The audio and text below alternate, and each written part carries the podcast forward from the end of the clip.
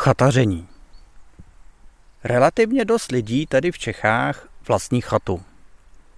Tento fenomén pochází z dob komunismu. Za komunistů se nemohlo moc cestovat do zahraničí. Maximálně tak do východního Německa nebo do Jugoslávie.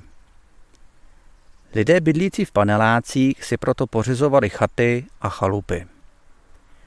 Unikali tím tak z běžného stereotypu městského života. Život na chatě začal již z jara a končil na podzim. Skoro každý měl na své chatě zahrádku, kde si pěstoval ovoce a zeleninu. Po pádu komunismu chataření pomalu upadá, protože s příchodem svobody se zde objevilo mnoho různých možností, jak trávit svůj volný čas. Myslím si, že chataření zde postupně zanikne.